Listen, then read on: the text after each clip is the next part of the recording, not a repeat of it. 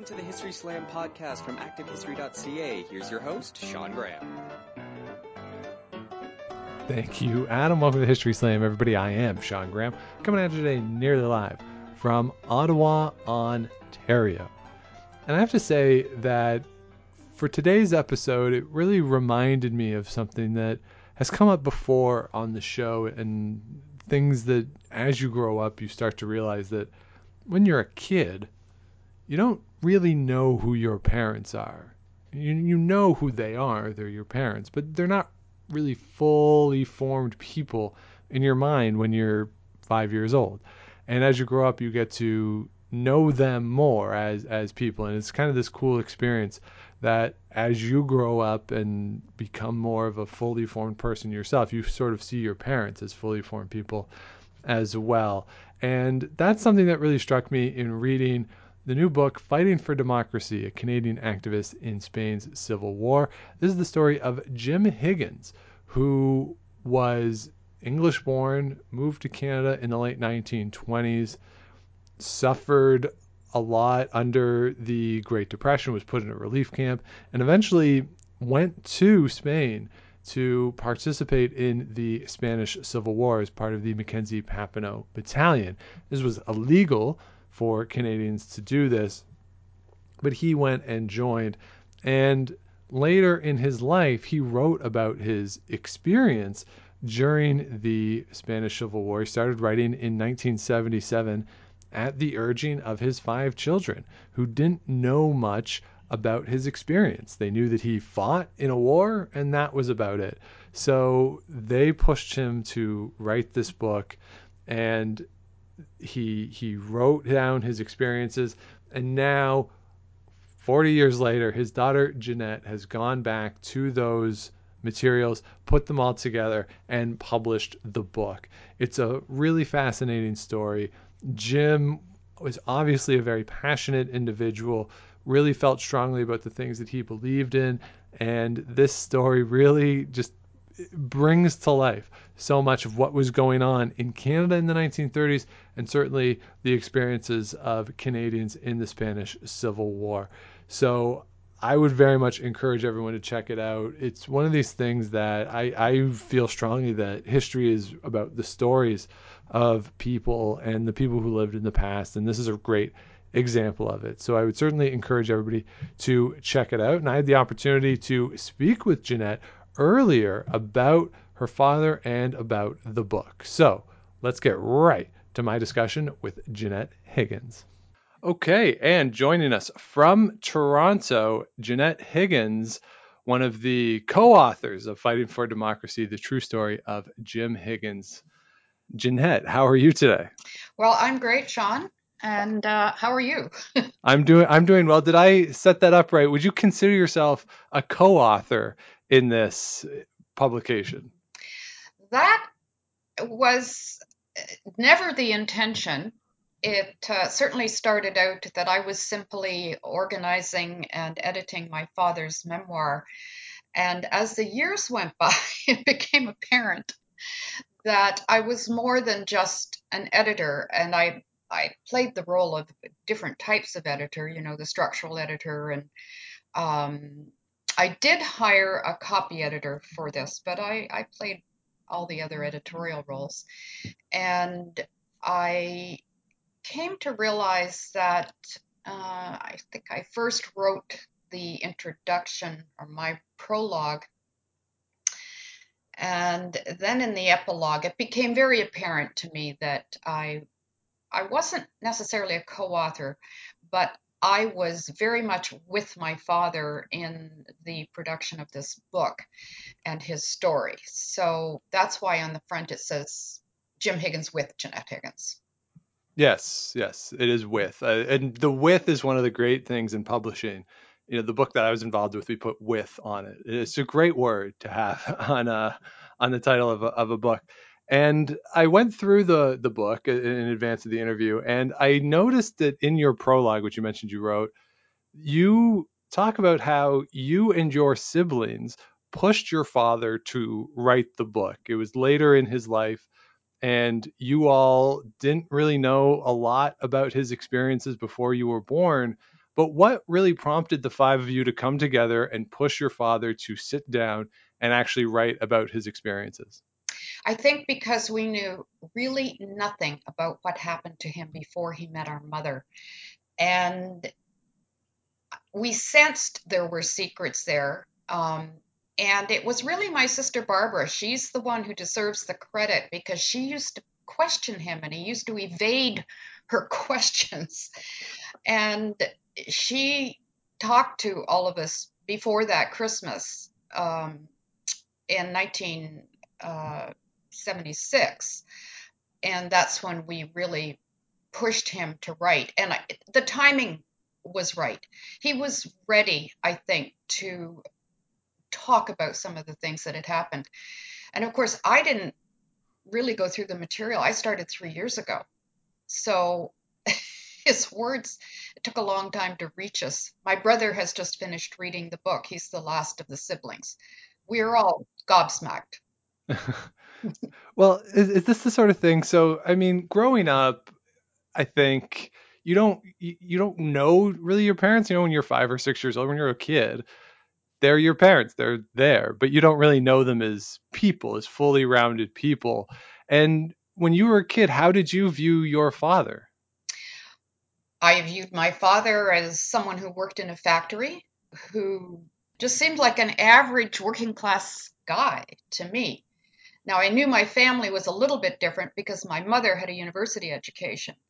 And so as I worked on this book, I and I came to know my father better. I came to see exactly what it was my mother saw in my father and why they were together.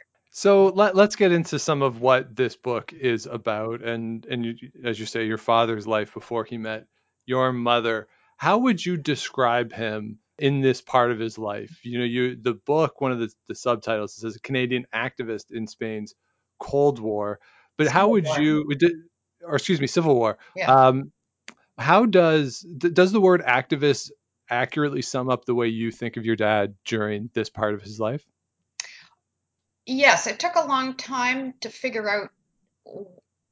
You know, titles are very tricky. Sure. And yeah. activist was the best word. The RCMP called him a radical. They put him into their radical files. And I always grew up, by the way, with uh, an understanding of the need for radicals in our society if there's ever going to be social change. So there were certain values and ideas that my father imparted, but what was behind it, we didn't know. And uh, so, activist, I think, was the most fitting term. He was always taking action from from the time he was a boy. It was in his genetic structure. that story about his days in uh, a school in Manchester after he'd been orphaned when a bomb crashed into the place where he was living in London with his family. And he stood up to a cruel and sadistic master, and the master was fired as a result. So he had set his course early. There was just something in his DNA. In the book, it profiles him, as you said, as, as a young kid. And, and do you know why he came to Canada? He comes to Canada in uh, his early 20s. What is it that brought him from England over to North America? Well, I I'm not absolutely certain, but I have a feeling that because of what he writes about after he graduated from a secondary school in Bristol, it was like a technical school, and he trained uh, to be a carpenter. Uh, he found various jobs and even went to a marine school for a while. But I have a feeling that in the late 20s, the jobs were a bit hard to come by in the UK, unlike in North America. And so there was a there was a program to get people from the UK into Canada to help with the wheat harvest.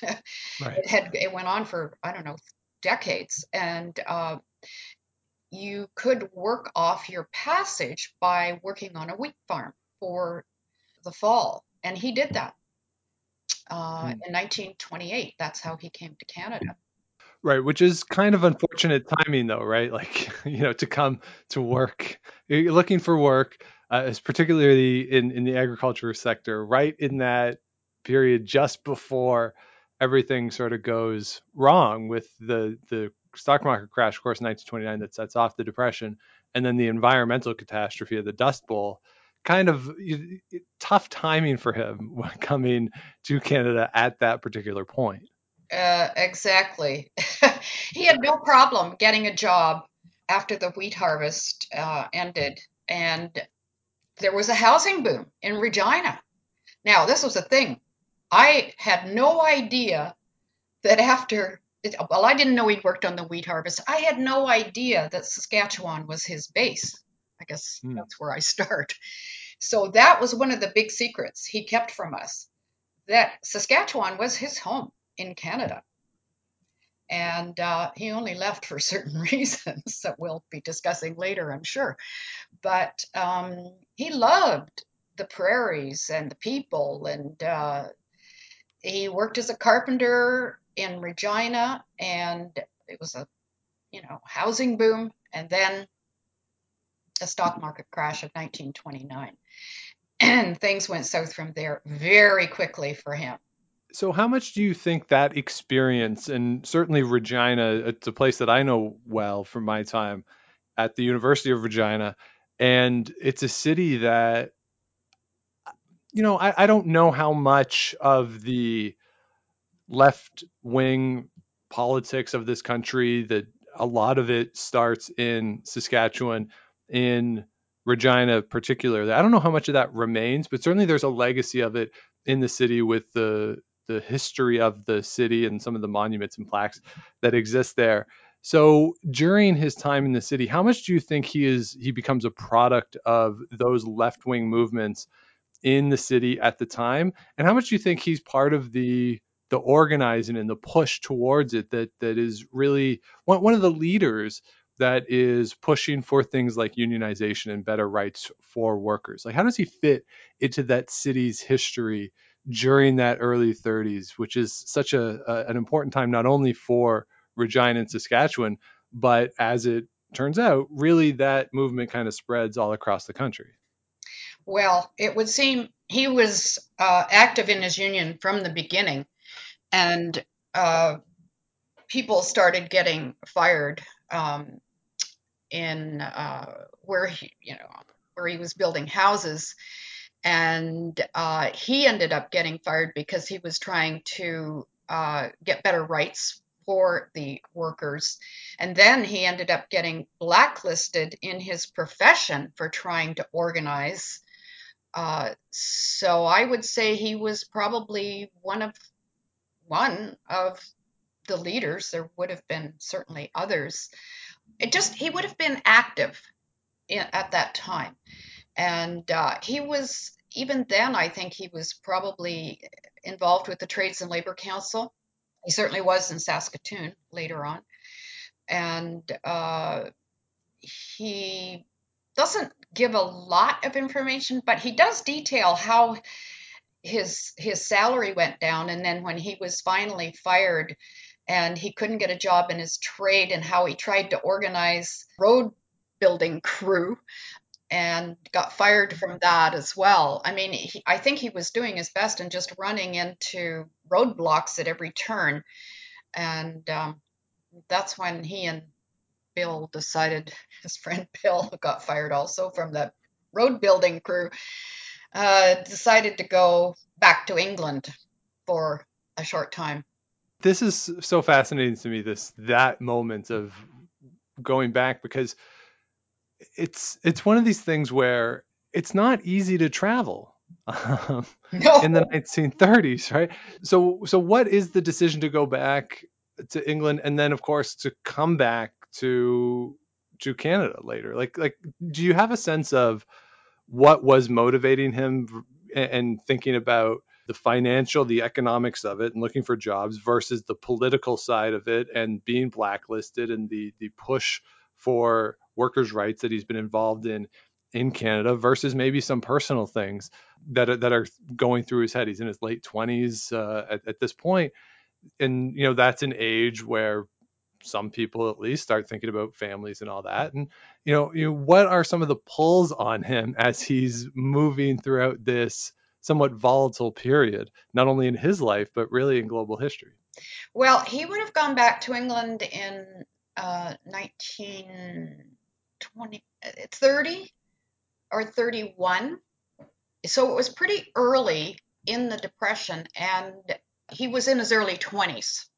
So he he wasn't thinking he I think he does say at one point that he dreamed of saving money uh, and buying a little place on the prairies. That's what he wanted to do. Now, the reason he went back was because um, the R.B. Bennett conservative government was assuring the citizens of Canada, you know, after mm, what a couple of years of depression, and it may not have been two years before he went back, but sometime early on in the Great Depression, that prosperity was just around the corner.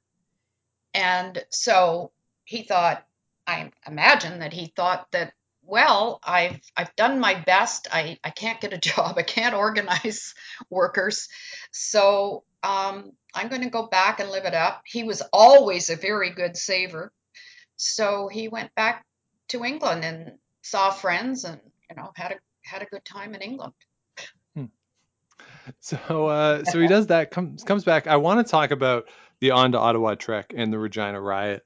Okay. This is uh, a big moment in Canadian history. If you don't know about it, the the On to Ottawa trek basically it's the idea of workers are are coming to Ottawa. They stop on the train, and at every stop along the way, more people are added the RCMP in Regina decides, all right, that's enough, and through the orders of the uh, of the federal government, decide that's it's not going any further. They try to stop it. It ends up in a riot. If you ever are in Regina, there is a uh, a Regina riot walking tour that you can do through the downtown that I would highly recommend. So it's quite a fascinating story. So in your reading of his his material and in, in, your understanding, what was his role in the Regina riot, and why did he end up in jail? My understanding of his role is that uh, when it was being organized in Vancouver, he met one of the organizers, a fellow named Red Walsh, and he became one of the minor players in it, in that he was responsible for a group of men who are climbing on board this train and for keeping them in line. Because one of the very important things about the On to Ottawa Trek was to have good PR with the Canadian citizens. And they were supported all along the way by Canada's citizens. And um, so they needed to to be very well disciplined, which they were. So they had these people like my father who were responsible for 40 or so on the trek. So that was his his role. He was never, you know, a major leader in anything except perhaps later on in, in Saskatoon for an election, but he was always involved in in interesting leadership roles. and then he ended up in a jail cell uh, because he he had he was probably battling with a policeman on a horse, an RCMP officer on a horse who was trying to club everybody in the way. And what had happened was he my father was trying to protect a woman and her baby because there were a lot of citizens at this so-called Regina riot. By the way, he calls it the use of force to halt the trek, which is what the participants called it. So at some point, he is hit over the head trying to get this mother and baby to safety, and no doubt, you know, defending himself along the way. And he he wakes up in a jail cell. So I mean, he's released the next morning. but he, he does is this sort of the moment or a moment in which his perception of the RCMP or the relate whatever relationship with the RCMP is this sort of a, a foundational moment in that? Because in in the book you get the sense that there's an obvious distrust i think i think that's a fair way to put it that he has for the rcmp and certainly the rcmp is keeping tabs on him. And is this a moment in time where that really becomes crystallized I'm not sure. It, it's quite possible that it was, but his relationship, his personal relationship with the RCMP, started later that year in December. But, uh, well, actually, before that, in the relief camps, it would have been RCMP that escorted him out of the relief camps. The relief camps were set up in 1932. And uh, so he was escorted out of many by the RCMP for organizing relief camp workers. Right. yes. Um, so, all right. So let, let's push it ahead a couple years and into where the crux, I think, of the book is, and, and that is the Spanish Civil War. And he decides to go to Spain. And, and do you have a sense of what was the main motivation for him to get involved in the Spanish Civil War? Well, he says in the book, and I think this would be the case, and he took some months to really think about whether he would go. Uh, obviously, he'd been thinking about it a lot before he actually made the decision. He got his passport in the summer of 1937. So he was thinking about it then. He had a he was getting his Canadian passport. He already had a British passport, so he made a point of getting his Canadian passport.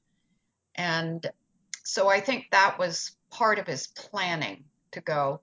But it was, I think the crux of it had to do with fighting for democracy. He, democracy in Spain was under serious threat because of a military coup by the generals, um, and it ended up being led by Francisco Franco. And there was, as I said, front, well, before we started talking officially here, I, I mentioned how it was uh, front page news for months and months and months. The Canadian citizens were extremely well informed about what was going on in Spain and the rest of the world. Uh, they had all these news wires feeding into the Saskatoon Star Phoenix, where he was at the time. So he went over with a lot of knowledge as to what he was getting into and what he was fighting for. He was fighting for democracy. Right. It, but it is one of these things, though, that I, I always find it fascinating that when we talk about the Spanish Civil War and the Canadian participation in the Spanish Civil War, one of the questions that comes to mind, and and people have written about this, is what compelled them to go and fight in Spain, and the idea of fighting for democracy and, and the rights that are involved or that were under threat by Franco and, and the coup, as you mentioned, in a modern sense, sometimes it's hard to think about people traveling to fight for rights elsewhere. And there's a, and I, I maybe it's just more prominent today given everything going on, but you you see a lot of if it doesn't affect me personally, I'm not going to do anything about it.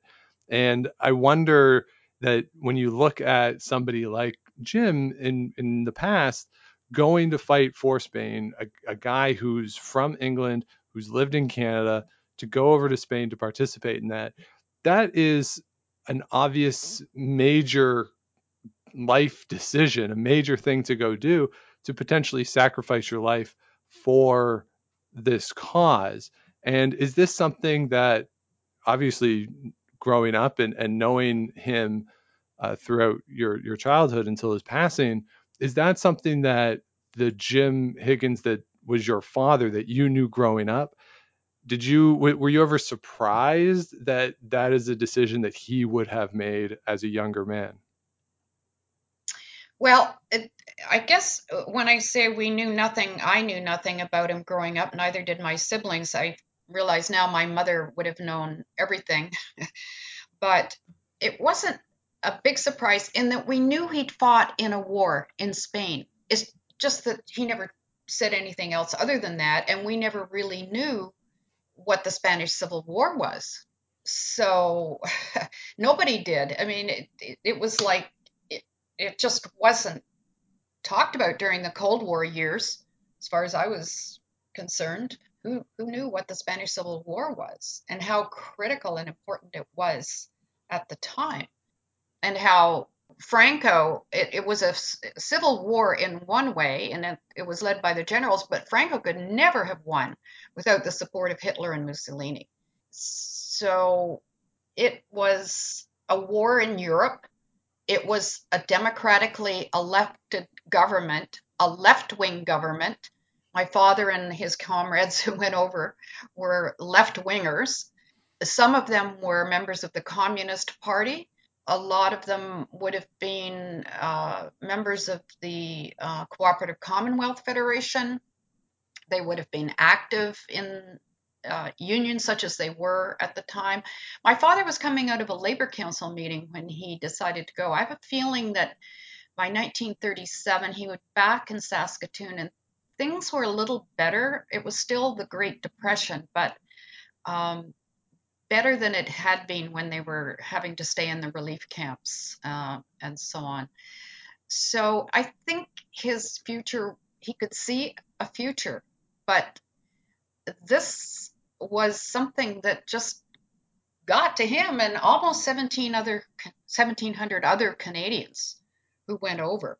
And some of those Canadians were new were immigrants like my father, but they were from Eastern European countries and they knew what was happening in their own countries. So this was an opportunity for for them to uh, fight for the cause. And of course, the it was the Comintern that organized the international brigades as they were known. And they came from, and now the latest book by Giles Tremlett in the UK says that the volunteers came from just over 60 countries. That's six oh, six zero countries. So it was a huge worldwide endeavor by the Communist International or the Comintern to bring people into Spain to help the Spanish government, which was definitely not a, a communist government. You know, what had happened was Franco had the army and the Spanish government did not. So this was an attempt to, you know, they they were very clever with their popular front strategy from 1935 on and getting a lot of people on board for left-wing causes and of course, hopefully leading to people joining the Communist Party. So they this popular front strategy appealed to a lot of people, including the citizens of Canada. They supported their boys in Spain. They sent care packages. There was a lot of fundraising that went on with citizens. So it was a general kind of feeling of support for the Spanish government and, and it's one of those things too where you know we, as you say we were talking before that a lot of people certainly in a retrospectively have, have looked at the spanish civil war as almost a precursor to the second world war and and alliances were lining up and you knew where everybody stood and it set the table for what broke out a couple years later and it, it's one of these things that the second world war kind of overshadows it yet it's a very important moment in time. And, and for Canada, as you, you said, it's front page news across the country. And yet the radio side of it, which is what I've studied on the radio, like just radio, it's not necessarily Spanish Civil War on radio, but on the radio side, it doesn't get as much attention as the Second World War does on radio. And it's this interesting dichotomy of front page news, people are really talking about it and it's an issue that is very important politically yet on radio it doesn't get nearly the same attention as does the second world war and i think that is in part based on where the cbc was as the national broadcaster in 1937 versus 1939. A lot of progress had been made by the organization in those two years, but you also have the reality of there's not as many Canadians participating, and Canada isn't officially participating in the Spanish Civil War in the same way as the Second World War. So you don't get that same pop culture attention on radio. And I kind of think that it does affect the way in which the Spanish Civil War is remembered in this country. And the participants, like your father, are remembered because if we get into some of what he did during the Spanish Civil War, the it, it's noted that he was described as being particularly brave during his time in the Spanish Civil War. So, what are some of those experiences? And you know, I'm in particular thinking about the Manuel Alvarez, Alvarez story. But what are some of those moments in the book, in your dad's story from Spain, that really stood out to you as you went through it? Wow, that's a big, big question. wow, um, there's so much in there what stands out for me is the relationship my father had with the Spanish people uh, and Spanish soldiers that he fought with. That two soldiers he was there were some Canadian soldiers he was he was close to. Um, there were several who went from uh, Saskatoon, for example, who were in the Mackenzie Papineau Battalion, which was the Canadian battalion in Spain, which, by the way, had to be comprised of also uh, Americans and, and Spaniards. Um, but uh, that was the Mackenzie Papineau Battalion, which was formed before my father went over and was part of the International Brigades. And in the, uh, it was the 15th International Brigade, which was the English speaking brigade.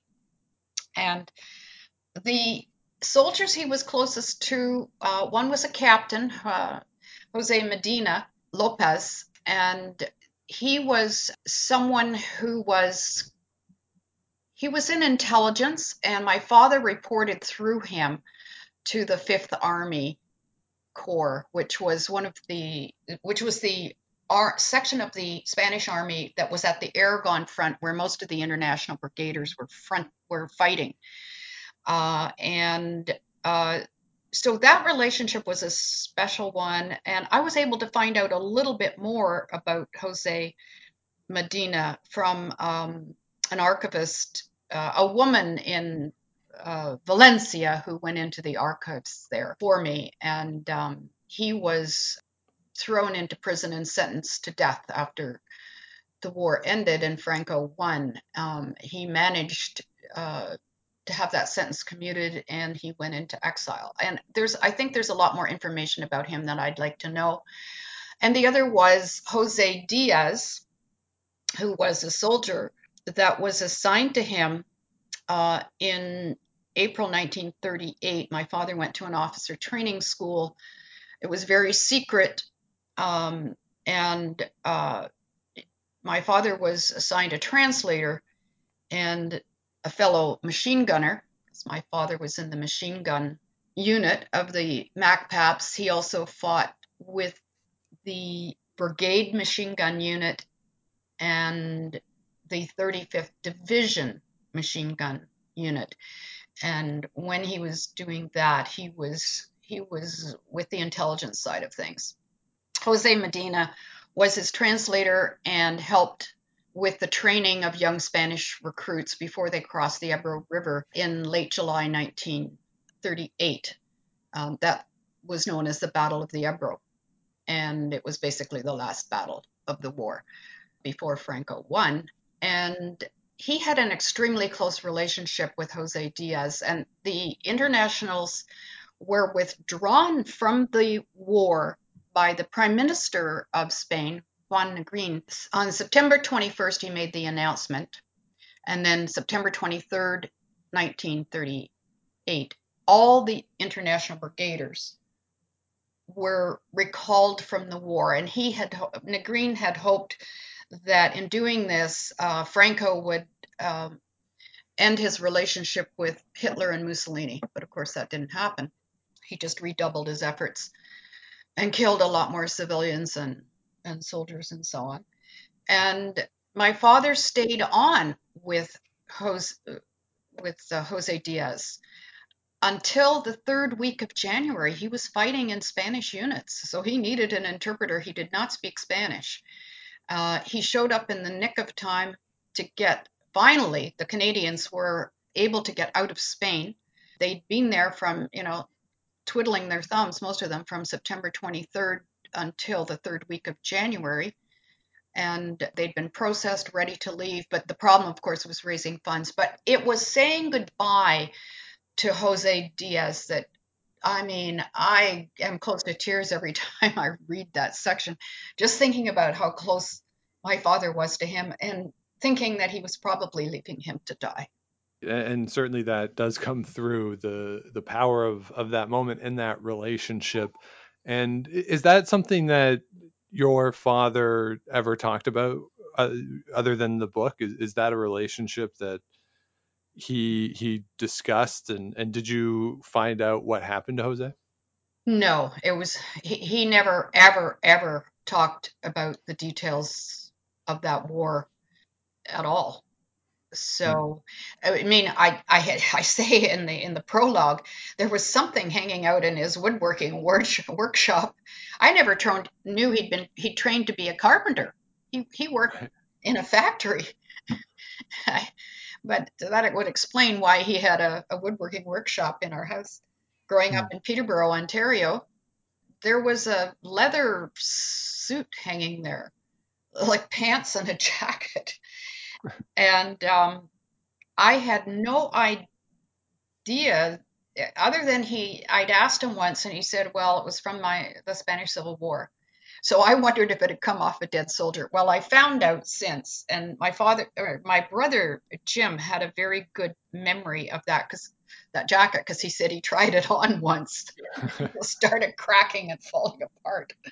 Um, and uh, so his description of it, I can tell it's jackets that the that they wore on the Republican side when they were fighting um, in the wintertime. If they were lucky, you know, they fought in bitterly cold weather. The Battle of Teruel, which was in January of 38.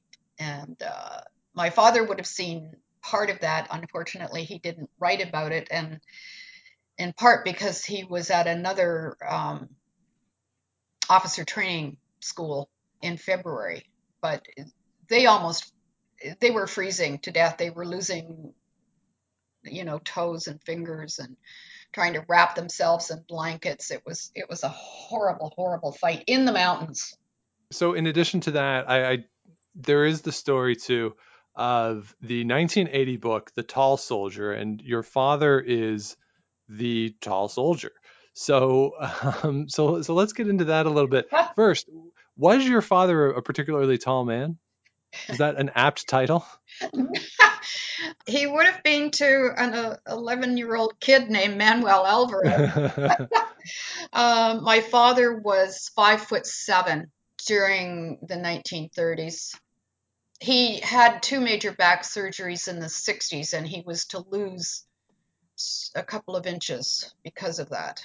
Let, let's talk about Manuel Alvarez. So this is a, a young boy who your father saved during a bombing campaign during the war who writes a book about it.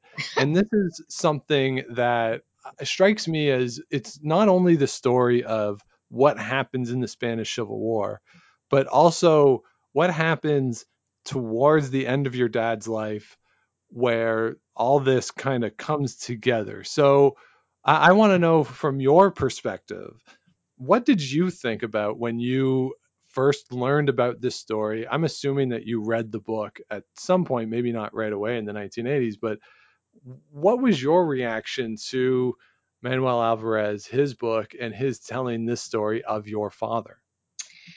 Well, um, it, there are two uh, phases, um, and the first phase happened uh, in 1977 78. The veterans of the Mackenzie Papineau Battalion had started to get together physically. I'm sure some of them kept in touch over the years, but I think they felt safe to get together, and safe in the fact that you know most of them were followed by the RCMP. Um, and so they decided that they'd better get things written down. Everybody was getting older, and in September of 77, my father got a letter from the MacPap Veterans Association saying, We want you to write your stories of the Spanish Civil War. If you have written anything, send it to us. So my father did. He sent what he'd been writing, the you know, from January. He he wrote nonstop from January after we had persuaded him to write his story. So he started he sent these in. So that's piece number 1. And then in October, an article came out in Weekend Magazine. It was written by Yves Durbot, uh, The Soldiers in $8 Suits. And it was about the Mackenzie Papineau Battalion in Spain. It was the first time there was any kind of real coverage about those 1,700 Canadians who volunteered for the Spanish Civil War back in, you know, 1937 38. And for over 400 were killed of the almost 1700 that went. So here, for the first time, you know, like 40 years later, is this article. And in Vancouver at this time is a man who has emigrated from Spain. His name is Manuel Alvarez. And he's become a very successful businessman in Vancouver. And it turns out he reads this article and he is ecstatic because for the first time, this man whose life was saved by a Canadian soldier is getting some contacts. He had spent those years, he, he vowed to his father he would find the tall Canadian soldier who had saved his life during a bombing on a water tank in Corbera de d'Ebre, Spain. And what had happened was uh, Manuel and uh, a 17 year old girl from the village, uh, Rosita, were hiding in the pump house. They had run into the pump house under the water tank. The bombers, I mean, these would have been um, Hitler's planes, by the way, dropping bombs, would have seen these kids go in. They dropped, made a direct hit on the water tank. It's on the side of a mountain going down to the Ebro or going down to a river. So, of course, this huge chute of water there, it's a wooden shed, is ripped apart, and Rosita and Manuel are being carried down in the torrent. And suddenly, Manuel, he describes it so well in the book, what it's like being in that torrent. And he's suddenly pulled out by this man who takes him to a, a station, uh, a first aid station, and and leaves him there. And um, so Manuel is reading this. He has spent 40 years looking for the tall soldier. He contacts someone in Vancouver who's mentioned in the article who was quoted. He finally gets in touch with this fellow and this he tells his story. I'm looking for this man who saved my life during a bombing raid on Corbera d'Ebre. And the man says, Well, that could have been anybody, but I'll ask my contact in Toronto. The contact in Toronto had just read a very short piece by my father describing the same incident. And my father says at the end of the piece, I don't suppose the lad could have survived. Hmm. So Manuel ends up meeting with my father in uh, 1978. It's big international news at the time. Uh, I mean, a lot of news in Canada, and they're interviewed. Newspapers, a lot of radio interviews because I have Yeah. them. I have a CBC, several CBC radio interviews, Barbara Frum and Peter Gzowski. And Manuel went home and he wrote the book. It was published in 1980. I mean, everything happened very, very quickly. And The Tall Soldier, my 40 year search for the man who saved my life, was published in 1980 to more international news interest and media coverage. And uh, they were interviewed. That that may have been the time that they were interviewed by uh, Frum and Gzowski. Um, and uh, yeah, it was because my father was in pretty bad shape. He he died in 1982, and he'd already started having strokes. You know, these TIAs uh, before that. So it meant so much to my father. To me, it's an extremely important part of his story, how he was finally vindicated in a way. You know, they were never vindicated by the Canadian government. They flouted a law that had been passed specifically to prevent them from going to volunteer in Spain called the Foreign Enlistment Act. So no one was ever prosecuted under that act, but they had done something against the law when they went to fight in Spain. So this was a vindication for my father. He was getting, he was being thanked um, by someone for the sacrifices that he and his comrades made. And so he and Manuel viewed themselves as representative of a bigger story. And my father had my father always said, if if I was a hero, the hero that they say I am, then every single Canadian who volunteered to fight in Spain was a hero. So, what do you think then the legacy is of of your father with regards to to his story? Because as you mentioned, when they came home, they weren't treated particularly well. They had violated a law, so he gets branded as a communist. The we alluded to earlier. There's he's being followed by the RCMP. He's not fully welcomed home. So, what is that legacy, and for him and how do you think it affected the rest of his life?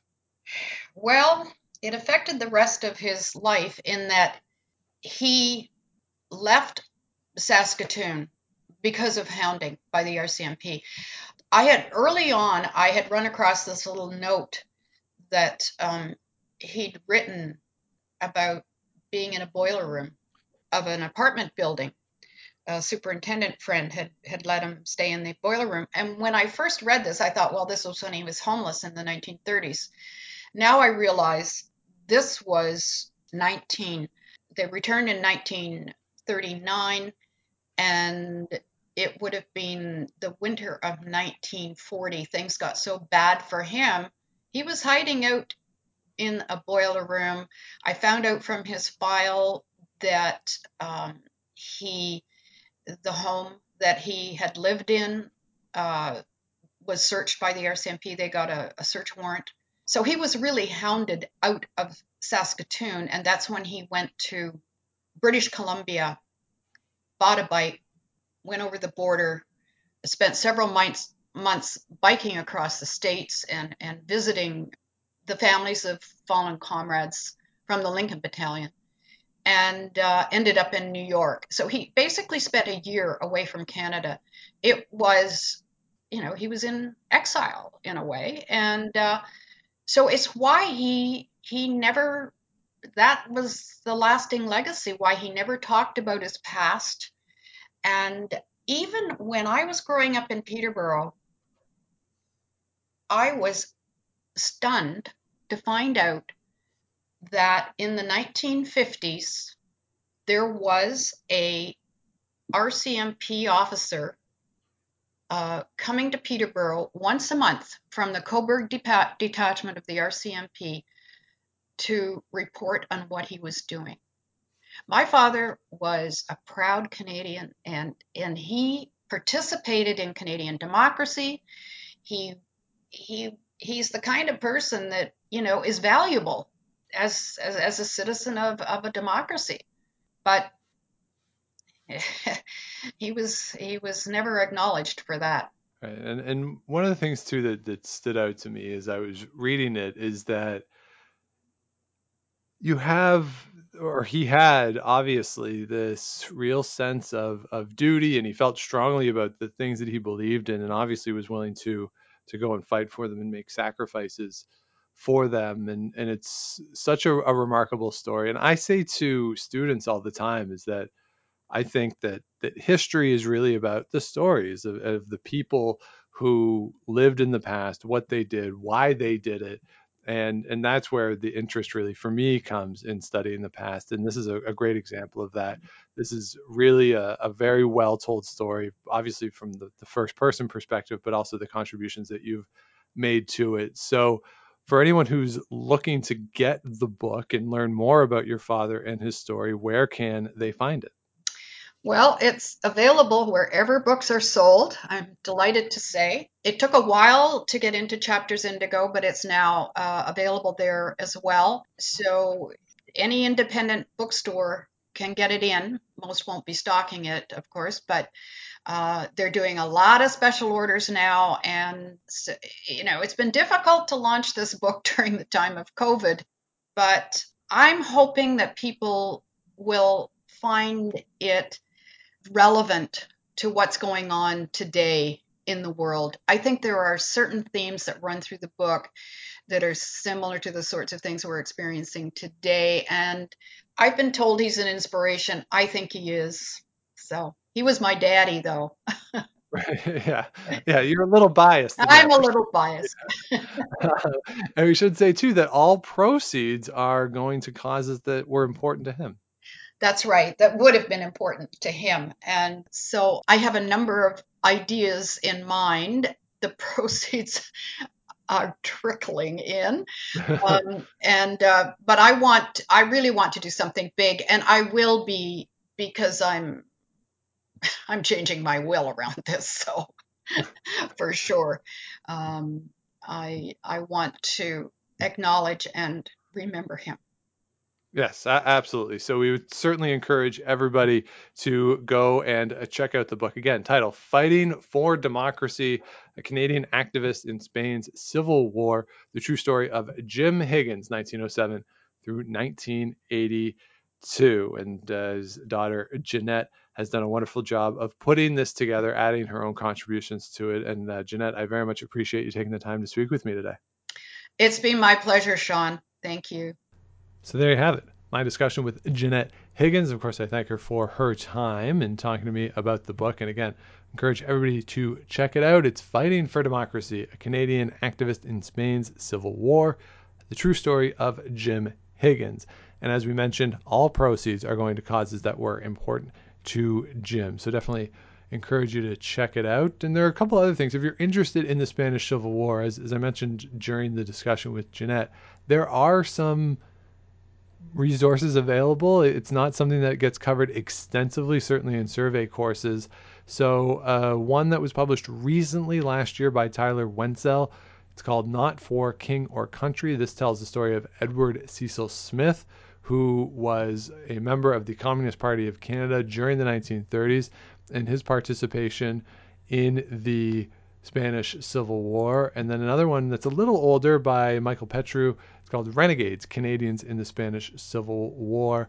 And this is uh, quite an interesting look back at those individuals who, who fought in the war. Of course, you know, there'd be some debate over renegades, whether or not that's an accurate term to use uh, describing the individuals from Canada who went and fought, but uh, some more resources there if you're interested in Canadian participation in the Spanish Civil War.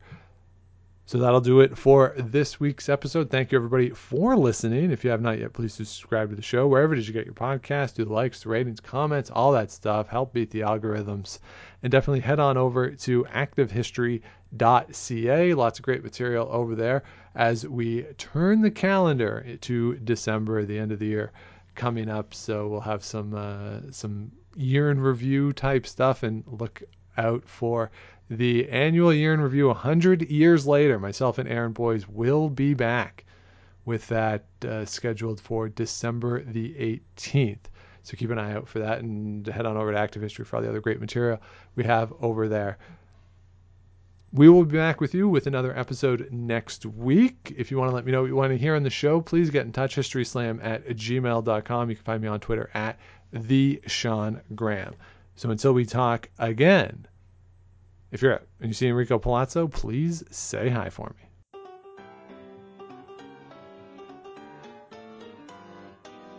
Thanks for listening to the History Slam podcast. Be sure to check out Active History for more features, articles, and be sure to subscribe on iTunes.